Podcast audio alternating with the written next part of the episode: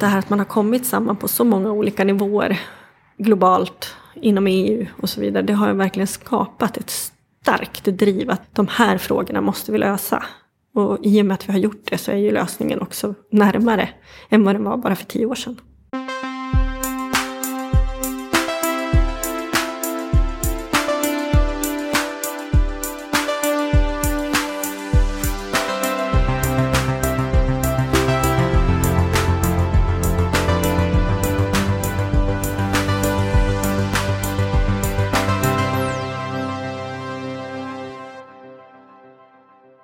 Välkommen tillbaka till eh, podden Heja Framtiden med mig Christian von Essen från eh, Roslagsgatan 23 Kitchen Studio i Stockholm. Sitter här med Sara Sundqvist. Välkommen till podden. Tack. Vi gör ju ett eh, väldigt fint magasin i jobb som heter Framtidens hållbara matsystem. Tillsammans med organisationen som du jobbar för som heter Livsmedelsföretagen. Där du är hållbarhetsansvarig. Jajamän. Det, det, var korrekt så långt. Det var korrekt så långt. Bra jobbat. Berätta lite om vad livsmedelsföretagen är och gör. Vi är ju bransch och arbetsgivarorganisation för den livsmedelsproducerande sektorn kan man säga. Och då brukar jag säga att våra medlemmar är kvarnen dit spannmålet kommer från åken. Men vi har inga bönder. Eh, men vi är mejeriet dit mjölken kommer från stallet och lagården. Men vi har inga kossor. Och vi har heller inga butiker. Men vi har mejeri, vi har bagerier, stora som små. Vi har dryckesbranschen. Eh, fiskföretag, kött och skärkföretag. Ungefär så. Mm. Och om man tänker hela den kedjan så har vi då till exempel Lantbrukarnas riksförbund, mm. LRF. Och så har vi Svensk dagligvaruhandel som är branschorganisationen för detaljhandeln Precis. för livsmedel. Eh, och ni emellan då mm. i förädlingsledet kan man säga. Så kan man kalla det. Men jag tycker du har en lite spännande bakgrund. Du jobbade på Visita tidigare. Mm. Med, med nattklubbar. Ja, det började så en gång i tiden. Jag började jobba med policyfrågor i nattklubbsmiljö i Stockholm. Nu pratar vi 20 år sedan. Eh, och på den, den tiden så var nattklubbsmiljön en ganska ganska ny miljö ändå ska man komma ihåg. Sena tillstånd var en ny sak. Stockholm hade tagit ett beslut att tillåta tider fram till klockan fem på morgonen och så vidare. Och det, det där medförde ju att man behövde jobba tillsammans med polis och tillståndsenhet och dörrvakter och krogarna som hade öppet till fem. Och komma överens om vilka, vilka regler och riktlinjer som skulle finnas för lagstiftning och så där täcker ju inte in riktigt sådana saker. Mm. Eh, så så började jag en gång i tiden mitt arbetsliv. Men det, eh, sen eh, övergick jag till att jobba mer med eh, hållbarhetsfrågan brett och livsmedelsfrågor. Eh, egentligen för att det kom, Matlandet Sverige kom som initiativ och så jag har alltid varit väldigt intresserad av mat och livsmedel och livsmedelspolitik. Just det, och då blev du alltså värvad av livsmedelsföretagen? Ja, senare. De när de skulle författa det här hållbarhetsmanifestet. Precis. Um, var det här 2018? Ja, 17, 18. 17, 18. Mm. Och då började du mejsla fram det manifestet. Precis. V vad kan man säga att det går ut på i korta drag? Då? Ja, det var egentligen att försöka hitta en väg fram. Det fanns ett hållbarhetsmanifest redan när jag kom som hade tagits fram 2013 tror jag. Eller 15. Men det hade under de här åren liksom, så mognar ju en fråga i en organisation och i en bransch. Och hållbarhetsfrågan mognar ju bokstavligen hela tiden. Så att det behövde uppdateras helt enkelt. Så det var det jag fick i uppdrag att göra. Eh, och då var en del av det att göra åtaganden till exempel. Då är det som branschorganisation tycker jag att man inte kan göra åtaganden och företagens vägnar det är en principfråga tycker jag. Där är vi lite olika vad man har för åsikter i olika branscher och branschorganisationer. Men jag tycker att det är svårt att göra åtaganden åt företagen. För det är de som gör saker, inte vi. Mm.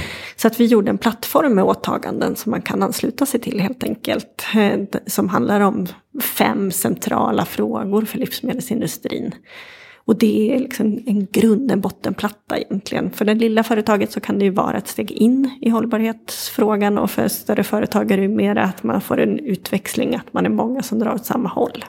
Ja, just det. Ska vi, ska vi nämna de fem då? Det är vattenfrågor, mm. Eh, förpackningar. Fossilfritt. Fossilfritt. Matsvinn. Matsvinn. Uppförandekod i leverantörsled. Ja, just det. Social hållbarhet. Mm, social hållbarhet mm. leverantörsled. Och, och medlemmarna väljer själva om de vill så att säga ansluta sig till den här. Det är helt frivilligt. Ja, och sen så lägger man den som ett lager på sitt eget hållbarhetsarbete. Och försöker navigera kring det. Ja, precis. Och då får man ju också välja om man vill göra alla åtaganden eller bara några. Det beror ju lite på vad man har för sorts verksamhet egentligen. Jag har ett bra exempel med ett stort mejeriföretag som säger vi kan inte göra vattenåtagandet nu för vi, ska, vi håller på att bygga ut. Så att vi gör om vår verksamhet så, så mycket så vi kan inte göra vattenkartläggning och vi kan inte titta, vi kan inte sätta upp vatteneffektiviseringsmål för vi gör en så pass stor expansion så vi vet inte var vi hamnar. Så det är ju också tanken att det ska vara frivilligt och man ska kunna ta de åtaganden som, som faktiskt är relevanta. Mm. Men vad kan vi se på utfall? Gör, gör det här skillnad, ett sånt här dokument? Ja, vi, vi har gjort en utvärdering och där ser vi att det har gjort skillnad. Eh, dels tycker de att de får en skjuts i det interna hållbarhetsarbetet och det skapar liksom ett mervärde för företagen så. Och det är ju inte minst, tycker jag, jätteviktigt att man skapar liksom en, ett driv hos företag att jobba med de här frågorna. Men vi ser ju också att man faktiskt gör det man har åtagit sig att göra. Vi, företagen har vatteneffektiviseringsmål och de har uppförandekod i leverantörsled som de följer upp regelbundet och sådär. Så att vi ser ju att att, det, att de gör i alla fall det de har sagt att de ska göra. Sen kanske de också gjorde det innan, det vet jag inte. Men, men just de här vattenåtaganden ser vi är, är, de är relativt nya. Mm. Hur ser du på utvecklingen inom den här branschen då? Nu är det, nu är det bara tre, fyra år sedan du mm. började. Men mm. du måste ändå ha sett att det har hänt ganska mycket på kort tid. Mm, det jag tycker Vad gäller målsättningar och ambitioner i alla fall. Jag förvånades redan när jag började faktiskt över att det var så gediget hållbarhetsarbete. Allt ifrån de allra, allra största företagen som ibland i, i nyhetssammanhang och sådär kan framställas som, som vårdslösa eh, bovar. Liksom. Och så inser man att, att om folk bara visste hur oerhört noggranna de är i de här frågorna eh, för, det, eh, för jag upplever att folk faktiskt inte vet det. Allt ifrån dem till de minsta som jobbar varje dag med matsvinn eller vänder, på, vänder och vrider på, på sina liksom hållbarhetsparametrar. Så, där. så att jag varit imponerad redan då, men jag tycker också att det blir, man blir mer och mer strategisk och mer och mer långsiktig ändå. Man ser sin del i kedjan tydligare och tydligare också så att säga. Så jag, jag är väldigt stolt över att jobba med de här företagen för jag tycker de är skitduktiga. Mm. Jag tycker också att man ser när, som du säger, hållbarhetsfrågan mognar så blir det också ett lite bredare fokus. Det blir inte bara koldioxidtunneln liksom. Nej. Utan man säger, ja men jo, koldioxid är en sak. Och sen så är biologisk mångfald en annan sak som jobbar med. Och så arbetsmiljö är en annan. Och eh, vatten och plast och förpackningar och så här. Så att det är, man börjar ta i saker som är lite längre ner i, mm. i hierarkin. Mm. Så att säga. Precis så. Och att även om vi har ett stort alltså kommersiellt fokus på klimat till exempel. För det är ju ett, ett fokus som konsumenten tycker är extremt viktigt. Så har företagen en mycket djupare insikt för det tycker jag att det är, man måste se det som en djupare insikt i den komplexa problematiken som vi har i livsmedelskedjan. Där det är, precis är markanvändning, vattenanvändning, sociala villkor och så vidare. Det är världens största arbetsgivare. Det är livsmedelsproduktionen. Eh, och i Europa så är det den största industrigrenen och sådär. Så att det är ju, vi har ju enormt stor inverkan eh, på så många fler sätt än klimatet. Eh, och jag tycker att företagen förstår det väldigt väl. Sen måste vi också leverera på att konsumenten har ett stort klimatengagemang. Och det tycker jag också görs i hög utsträckning. Men man förstår att det inte bara är där man kan lägga sina resurser. Det är inte heller där de lägger sina resurser bara. Utan de jobbar verkligen brett. Mm. För vi har varit inne på det här tidigare tror jag. Att just för konsumenter så har man liksom fått en bild av att eh, transport produkter och förpackningar är liksom stora klimatbovarna. När om man kollar på själva kakan så är det ganska små bitar egentligen. Mm. Av till exempel utsläpp. Mm. Att det är just i primärproduktionen och eh, förädlingsprocessen och så här, som mm. det faktiska utsläppet sker. Och där måste era medlemmar implementera då krav på sina leverantörer mm. i sin tur. Mm. I primärproduktionen. Ja. Är det ett eh, liksom, svårt arbete att balansera tror jag? Just nu är det ju svårt för att det är ju äh, egentligen så här. Det är få som kan tänka sig att betala väldigt mycket mer för bra hållbarhetsprestanda. Eh, men det, vilket gör att det tenderar att bli premium. Eh, mm, det som jag sett med ekologiskt, ja, att det planar ut. Precis, och det blir ett premiumsegment. Och det, så kan det ju inte fortsätta, utan vi måste ju få in pengar i systemet som kan göra de här förändringarna. För förändringen kommer att måste göras i lantbruket, för det är ju det idag som står för de stora delarna. Eh, markanvändning och, och lantbrukets utsläpp är ju våran största påverkan egentligen de har ju inga marginaler alls, nästan någonstans. Eh, och, och de ska göra de stora förändringarna, så det där är ju ett problem. Vi måste få in pengar i systemet så att de kan göra sin förändring. Eh, och fördela kostnaderna på ett vettigare sätt. För idag så skjuts ju, liksom, tenderar ju sådana här krav att, att komma uppifrån och ner. Och det finns ingen riktig prestanda prislapp. Nej. Vad ska vi betala för en bättre hållbarhetsprestanda? Vi, vi, är ganska, vi är rätt bra på att betala bra för en bättre prestanda på många andra sätt. Om du har en telefon med en dubbelkamera så betalar du lite mer än för en enkelkamera och så vidare. Men här finns det ingen prislapp utan det är självklarhet tänker man då att man ska bli bättre på hållbarhet. För, det, eh, för annars verkar man ju cynisk. Men att någon ska ju betala för att man gör en bättre prestanda. Ja, just det. Och för kunden så kanske bara en, ännu en stämpel som man inte riktigt förstår. En hygienfaktor. Mm. Och jag tycker, och en viktig del när du säger med kapitalet och så här, det är ju också att man får upp innovationsgraden. Mm. Eller vad säger man, innovationshöjden. Mm.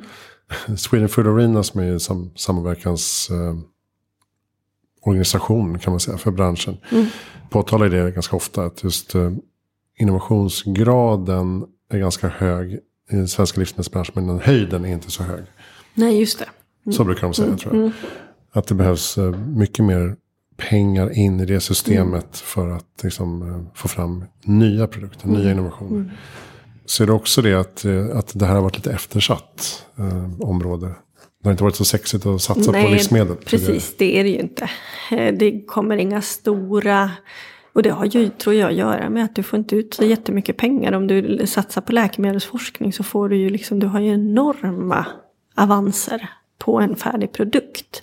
Och det har du inte på havregryn hur väl du än innoverar. Sen är ju en produkt som Oatly till exempel har ju verkligen visat att man kan förädla en produkt och ta väldigt, väldigt mycket mer betalt för det. Och jag tycker vi har också ett Absolut Vodka som ju visar att en förädlad produkt kan man verkligen, verkligen, verkligen ta betalt för. Och vi borde ju kunna förädla mycket, mycket. Nu är det här liksom en väldigt gammal förädling och en väldigt modern förädling av spannmål.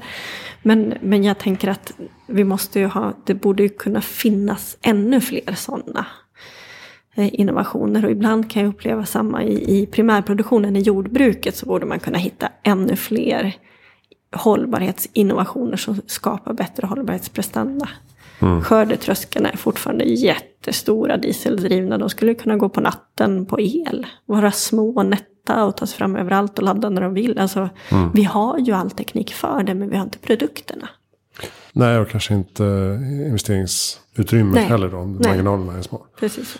Och det tycker jag också man märker nu att det börjar komma mer, fler och fler samarbetsprojekt. Där forskning, politik, näringsliv går ihop och eh, liksom skapar nya saker, nya lösningar och kluster och mm. eh, forsknings och innovationsprogram och så vidare. Kan ju vara så att det drivs på också av ja, men dels klimatmedvetenheten och även eh, foodtech-boomen. Att man mm. ser att eh, oj, det här är verkligen börjar bli en het bransch. Um, här finns det liksom pengar att tjäna och mm. möjlighet att göra gott samtidigt. Det tror jag också. Och att man ser att här finns det, vi måste uh, hitta en bättre lösning. Och det attraherar ju sig. Det, har vi, det ser vi i alla forskningsfält egentligen. När man identifierar ett problem så finns det alltid forskare som är nyfikna på att lösa. Eh, och det där följer ju, det följer ju liksom det, samhällsklimatet. Det var inga som forskade på, på virus och pandemier för tre år sedan. Men idag finns det jättemycket forskning på det för att vi inser att det här är väldigt, väldigt viktigt att beforska. Eh, och samma med klimatforskningen som för 20 år sedan var det väldigt marginaliserat. Och det är det inte idag. Där kan man också se att, tänker jag, att vi, vi behöver klara att föda jordens befolkning i ett förändrat klimat. Eh, och då börjar forskningen också leta efter lösningar. Forskningen är liksom väldigt driven så tycker jag. Och det är viktigt att man inte petar för mycket utan när man skapar de här innovationsområdena att man försöker liksom hålla det ganska löst. Så att forskningen får jobba på och att allting kanske inte ska leda till en säljbar produkt men kanske någonting man kan ta vidare i ett annat skede och så vidare. Mm, Där har vi stora satsningar som Formas till exempel mm. som har fyra centrumbildningar. Vi har Mistra som jobbar med uh, både Food Futures och um, Sustainable Consumption. Mm. Sweden Arena har vi nämnt. Uh, så det, det, finns en hel del sådana initiativ som mm. kanske inte fanns tidigare. Där man, för jag har upplevt också att, att det finns väldigt många duktiga människor. Men det är inte alltid man uh, har pratat med varandra. Över, över värdekedjans gränser så att säga. Att de som producerar är där borta. Och så vi som mm. förädlar är här. Och så, så detaljisterna är där borta. Men man måste ju se på hela kedjan för att uh, nå fortare fram. Och där ser vi ju verkligen att sånt här gör skillnad. Vi har ju, jag älskar ju, Mistra hade ju ett biotech-program. Eh, på fyra eller år eller längre, jag kommer inte ihåg exakt. Men de har ju tittat på äh, biogenetik tillsammans. Och det var ett kluster där jag satt hos SLU. Och där man ju liksom skapade utväxling eh, och verkligen tittade på hela, man tittade på etiken, man tittade på alla de här sakerna för att förstå mer om modern genteknik och modern genteknikforskning och vad, är det för, vad, är det för, vad har vi för gränser, vad har vi för hemskor, vad är det som liksom behövs för att vi ska kunna ta det här vidare. Och, och de kom ju väldigt, väldigt långt faktiskt. Så, naturligtvis med draghjälp av fantastiska innovationer som CRISPR och Cas9 som fick mm. Nobelpriset för två år sedan. I de här processerna liksom, så, så skapas ju väldigt, och just att man klustrar samman så mycket det är ju inte världens mest effektiva sätt rent liksom för varje individ att jobba så. Men om vi tittar på de här forskningsfälten så tar det ju verkligen fart. Mm. Oftast. Också att man börjar kanske se bort från att man hela tiden konkurrerar med andra aktörer. Mm. Att om man, om man vill främja till exempel växtbaserade livsmedel i Sverige, från Sverige. Så måste man också gå ihop och se till mm. att det finns uh, odlingar för det. Mm. Och förädling för det. För annars så måste alla skicka saker utomlands istället. För att, för att koka ärtor eller vad det nu är. Mm. Så det håller man väl också på att börja inse tror jag. Mm, det tycker jag också. Då, för att man, man kommer ju så nära, trots att vi är ett litet land så har vi ju långt till varandra. Men sitter man där och förstår att här, det blir liksom en tydlig signal att här finns det efterfrågan. Här finns det ett behov, här kan vi liksom få avsättning. Och det handlar ju alltid från bonden som ska ge sig på att odla de här baljväxterna, för det är ganska trixigt och skörda och ha sig till den som ska förädlas sen och ut i butik eller storkök eller liksom till förädlingsled. Eh, för att det sen ska köpas av en konsument. Är man osäker på en enda del i det ledet så satsar man ju naturligtvis inte. Nej. Eh, utan då gäller det att hela ledet finns där och säger att det här vill vi satsa på. Det här tror vi på, det här är framtiden. Mm.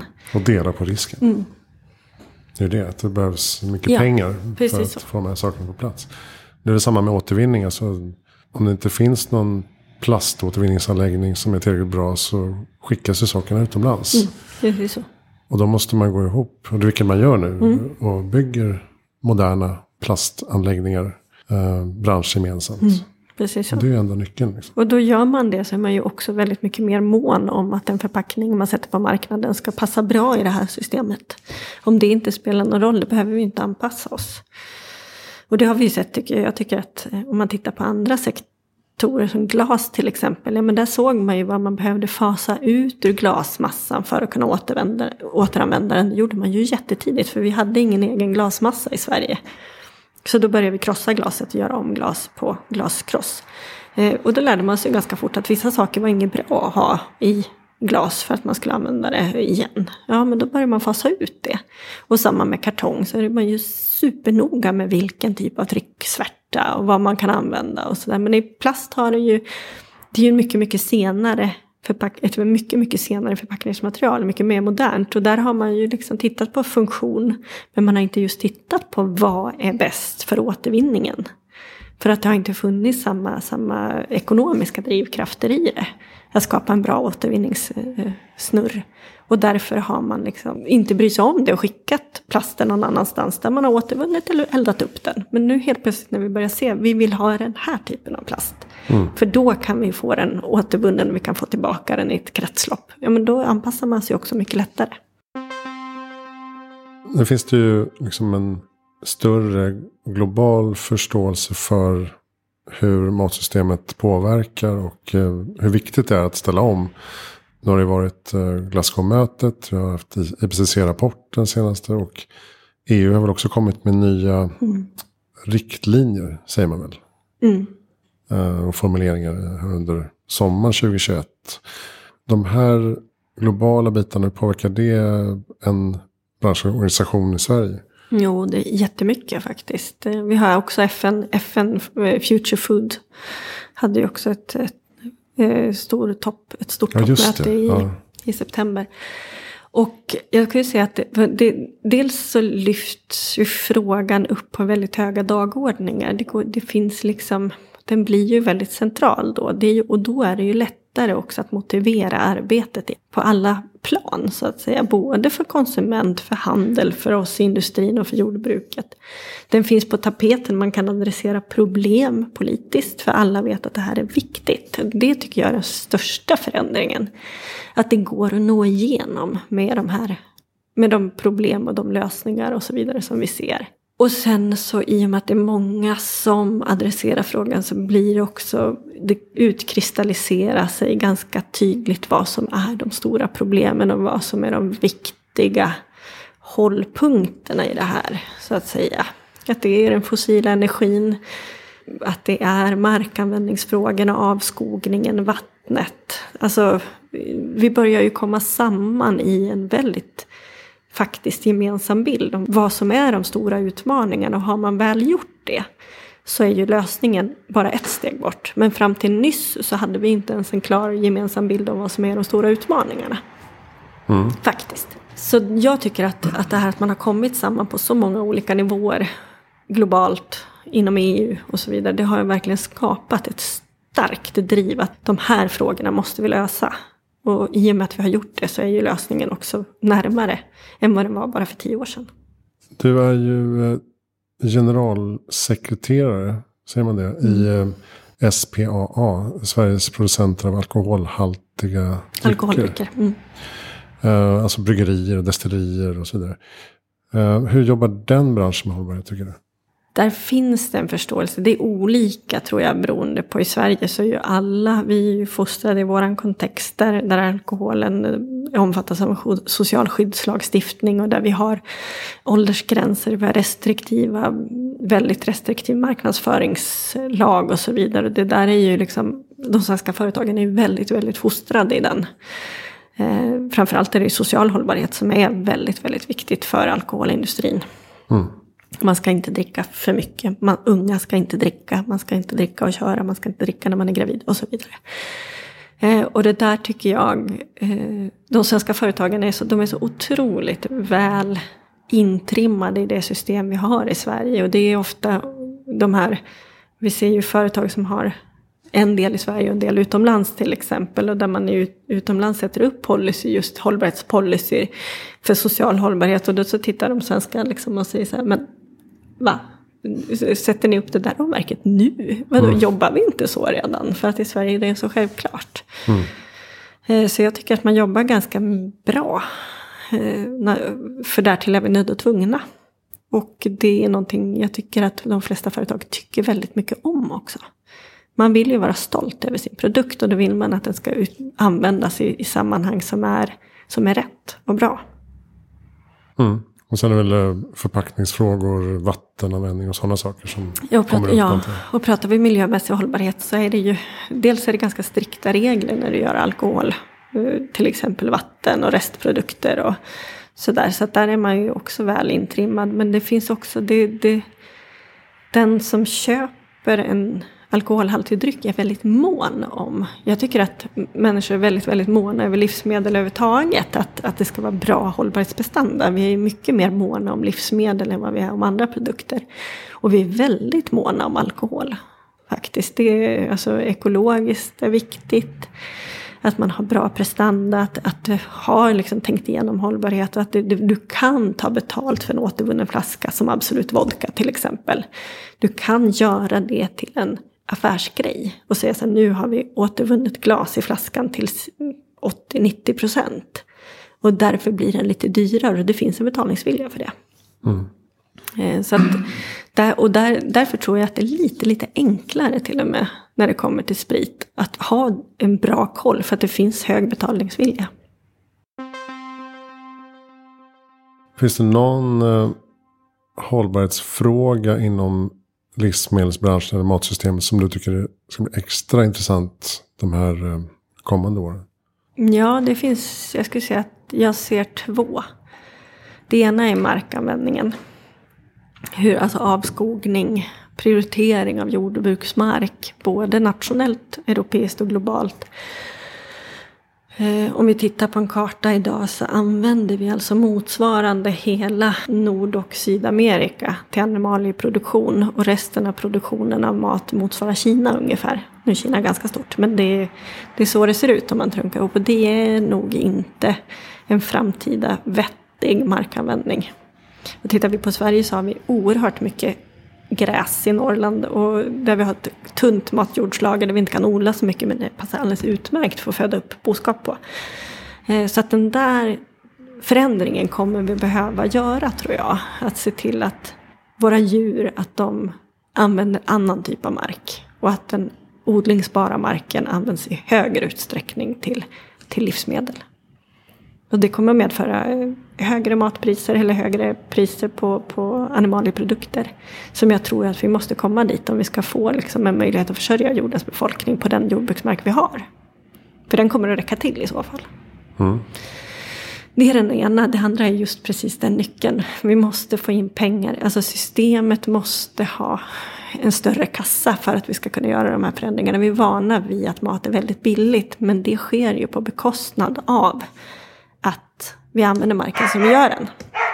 Det är ju också en hållbarhetsfråga. Hur ska vi skapa ett värde i hela kedjan så att inte bönder måste lägga ner för att de klarar sig inte i konkurrensen från ett mindre hållbart jordbruk.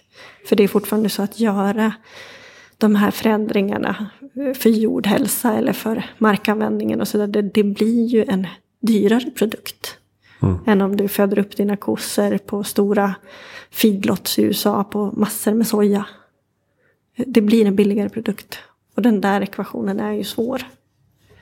Och då måste någonstans eh, konsumenten också bli medveten om detta och ja, efterfråga.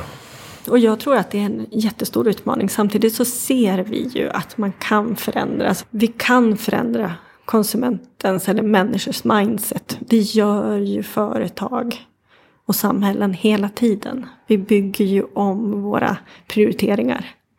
Eh, och där har ju vi och handeln en enormt stor påverkansmöjlighet. Vad är ditt bästa tips för att göra världen bättre i framtiden? Alltså om världen ska bli bättre i framtiden så måste vi mötas. Jag tycker till exempel att COP26 var en dundersuccé. På grund av att man kom, man kom inte så långt som man ville, men man kom mycket längre än vad man har gjort någonsin. På grund av att man har haft tålamod att mötas. Man har kunnat ta med sig de förhandlingsresultat man har haft från den ena förhandlingen till den andra tills man till slut lyckas flytta de här svåraste länderna ända fram till vad man faktiskt gjorde nu. Vilket är väldigt, väldigt stora skillnader mot bara det förra Eh, klimattoppmötet. Man inte alls kom så här långt bara för att man har haft en ödmjukhet inför att vi har olika förutsättningar. Och jag tycker att det är egentligen det finaste som kom ut ur den här förhandlingen är att man kunde komma så här långt. För det är som sagt det är väldigt mycket längre än vad man någonsin har kommit. Även om man hade önskat mycket mer. Men de har ju erkänt att fossil energi, fossila bränslen är ett problem och det måste liksom komma bort. Sen att vi inte kom till att fasa ut utan fasa ner. det är ju en formulering, men de har ju accepterat faktum. Och jag tänker att det är det som är att göra jorden till en bättre plats, att vi faktiskt orkar prata med varandra. Mm. Och tar det steg för steg. Bra. Har du några bra lästips eller poddtips? Jag tycker ju alltid att om man pratar om hållbarhetsfrågor och mat så ska man läsa Svälten av Magnus Westerbro. Mm, För att den sätter fingret på varifrån vi kommer. Och han brukar säga att svält är människans urtillstånd. Och jag brukar säga att det är ingen slump att FNs globala mål nummer två är ingen hunger. För hur vi än tar oss vidare från det här livsmedelssystemet så måste vi göra det så att ingen svälter. Och det är det här livsmedelssystemet som har utrotat hunger. I stort sett. Vi har hunger men det beror inte på brist på mat för första gången i historien. Och vi kan inte bygga ett nytt system som inte levererar tillräckligt mycket mat. Eh, och därför tycker jag Magnus Westerbros bok är jätte, jätteviktig att läsa. För man blir ödmjuk för det system vi har. För det, är, man, det finns många fel och brister i det, men det har det allra, allra viktigaste rättet. Det vill säga, vi, vi svälter inte längre.